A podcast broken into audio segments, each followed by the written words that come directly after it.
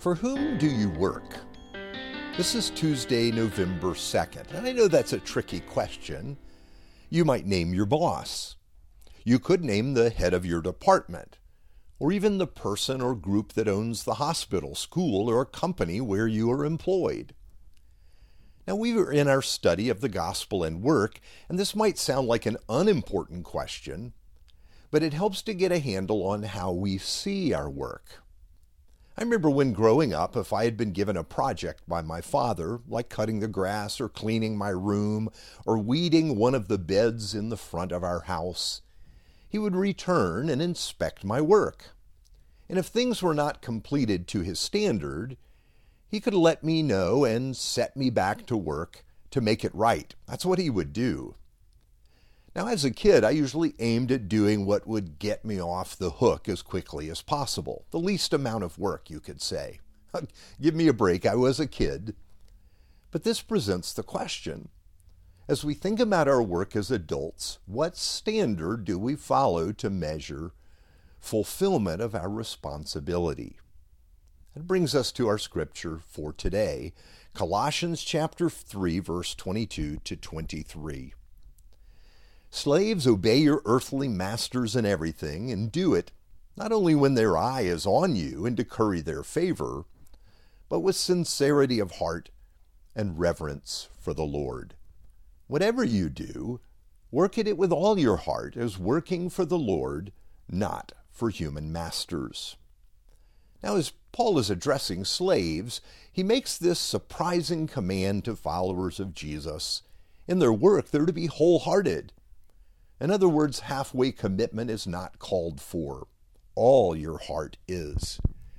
If you've worked anywhere, you know how tough it is to sustain motivation. Many of our callings are in places where we repeat our actions again and again.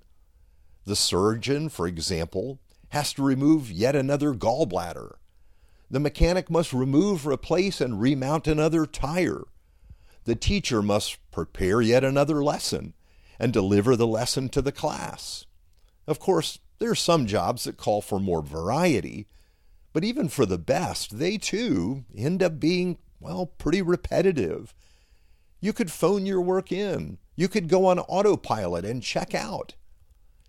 But Paul says we can find more than repetition in our work. How so? We find the Lord there. Notice how in our tiny section, little section of this letter to the church in Colossae, we hear him repeat the words, for the Lord. It's for the Lord. Yes, for the follower of Jesus, the Lord is in the mix. You ever noticed how working with someone adds a completely new dimension to your work? That's why surgeons like selecting the team they will work with in the operating room and why senior pastors enjoy choosing other pastors to work on their teams. Except in this case, Paul explains that we are working with the living God, not only for God, but with God. Twice in Scripture, we are actually called co workers of God. The message here is that God is not far away and unengaged. He shares with you in your work. Two years ago, I began seeing a doctor for treatment of sleep apnea. My mom had it, and I seemed to have inherited this gift. The doctor that I saw seemed very little interested in me or my case.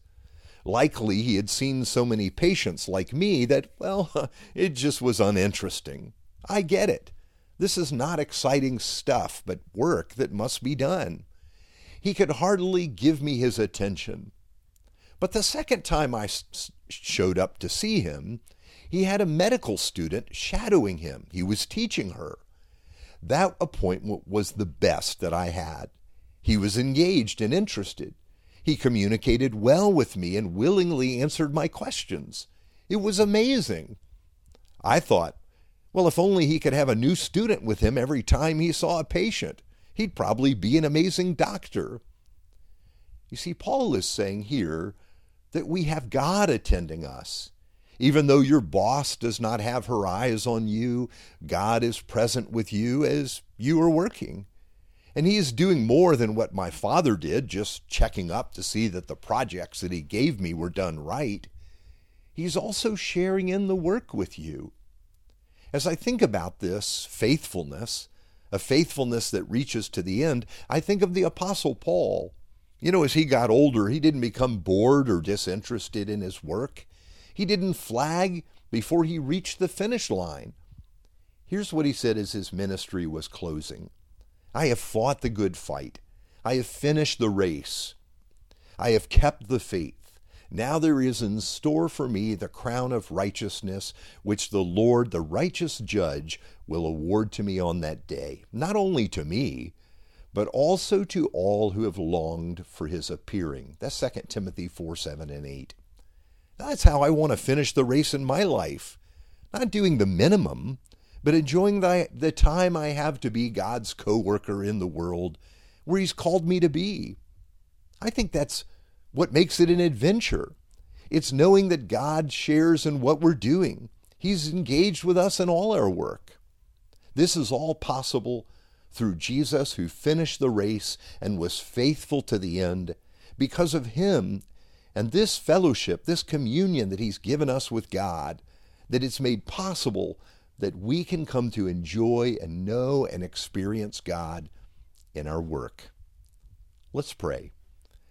Gracious and loving Father, we rejoice to know that you enter into life with us, that even the most mundane of our tasks is done in your presence and before your face.